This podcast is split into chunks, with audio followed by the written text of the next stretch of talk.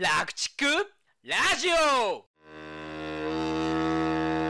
で、ここまでの話で自分がどういう哺乳をしているのか、そして哺乳の他のバリエーションはどんなものがあるのかというふうに、哺乳に関するある程度の地図と現在地が見えたかなと思うので、ここからじゃあどうステップアップしようかと、次の目標値をどこに設定しようかという話になると思います。で、目標はできれば哺乳中に少しでも増体を増やすという方向に少し背伸びをした目標を立てた方がいいんじゃないかなと思っています。なんでかっていうと、哺乳期の発育が増えるほどその後の成牛になってからの泌乳量が増えるということは分かっています。ホルスタインの話ですね。ホルスタインの話です、はい、でホルスタインの話なんですけど、哺乳期間中に増体が 100g 増えると初産の305日での1乳期の間での乳量が 111kg ぐらい増えるって言われてるんですね。結構な量ですね。結構な量です、はい、それだけ増体っていうものがその後の生産性に関わると。でこれはもう初産までのデータですけど、その後にも差は残るというふうにも言われてるんで、でこれは増体が増えるほどに乳腺の発達が促進されるというふうに言われてます。もう哺乳の時点で乳腺のところまで決まってると、決まってくるっていうことですね。で特に7週例までが重要だっていうことでした、哺乳期間中のことが多いですね。哺乳期間ですね、はい、1ヶ月半ぐらいなんで、早期離乳でも7週例までは哺乳していることが多いとは思うんで、はい、で大体8ヶ月例ぐらいで乳腺の上限が決まってくるみたいですからね、じゃあもろ哺乳期間で乳腺のある程度の、総量っていう言い方でいいんですかね。乳腺がどんだけ発達するか、ポテンシャルが決まると。はい、だからその後の、管理が悪ければ下がるけど、上限が決まってくるっていう意味ですね。なるほど。ポテンシャルが決まってくる、ポテンシャルが決まってくるっていうことです。なのでなるべく子牛の増体を増やすように、目標を立てた方がいいと思います、ただちょっとそれと矛盾するような話なんですけど、増体を増やしたい、つまり粉ミルクをたくさん毎日飲ましたいけどもミルクの濃度は高くしない方がいいと思います、冬場でもそのまま維持した方がいいと思うんですね。っ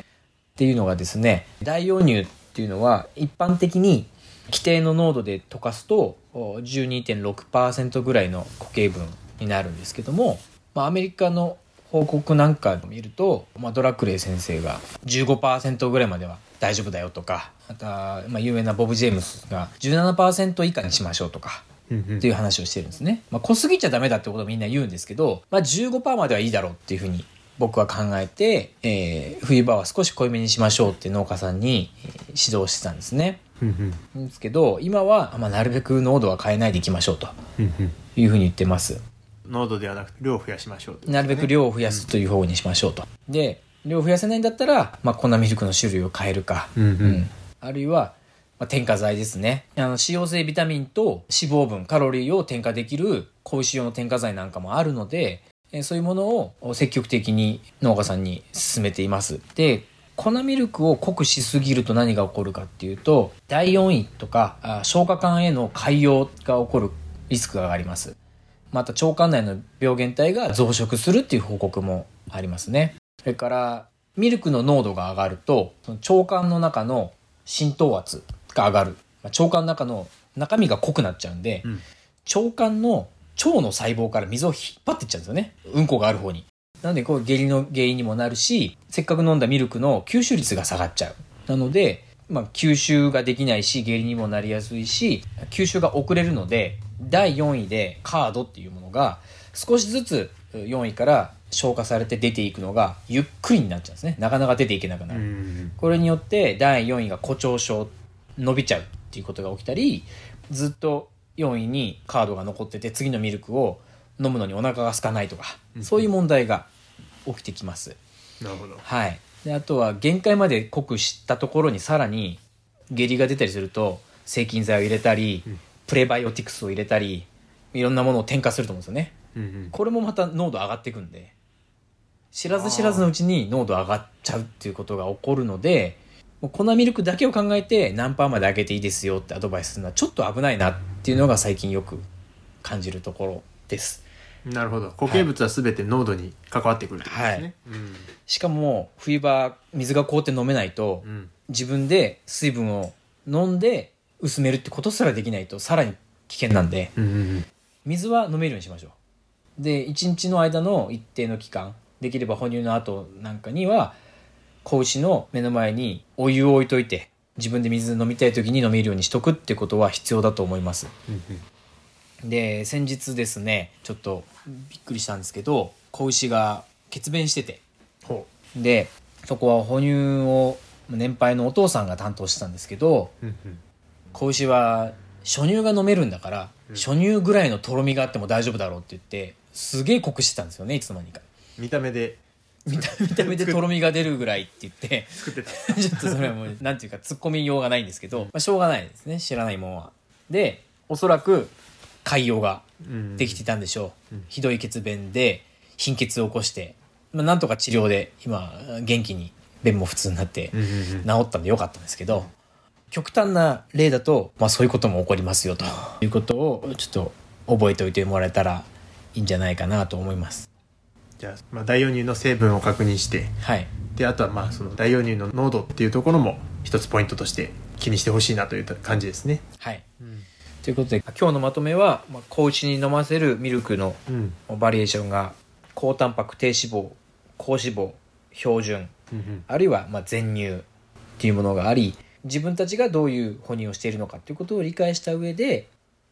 目標をぜひ気持ち高めに設定してもらえたら嬉しい。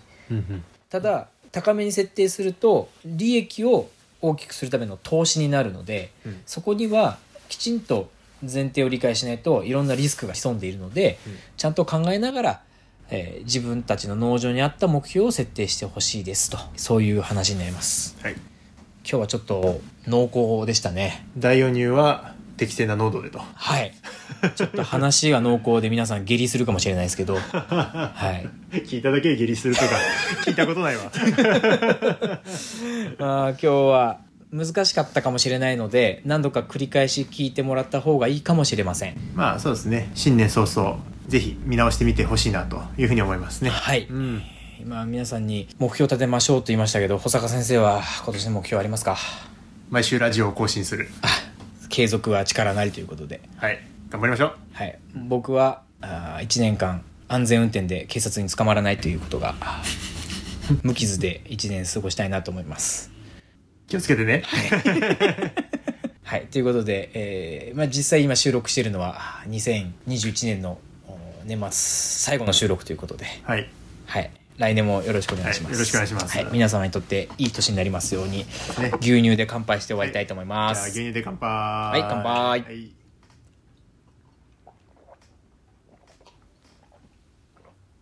はい、あ、美味しいね。美味しい。じゃあ今年もよろしくお願いいたします。はい、以上、ラクチックラジオでした。ありがとうございました。この番組の情報はなるべく科学的知見に基づいてお送りしておりますが、現場での経験則や個人的な見解も含まれております。牛の治療に関わることはかかりつけの獣医さんとよく相談の上ご検討ください。本日の番組はいかがでしたか？番組への感想・質問はこちらまで。ファックス番号028-675-5975、 E メール rakuchiku.radio@gmail、 番組概要欄にも記載してありますので、ぜひお気軽にご連絡ください。お参加、今夜は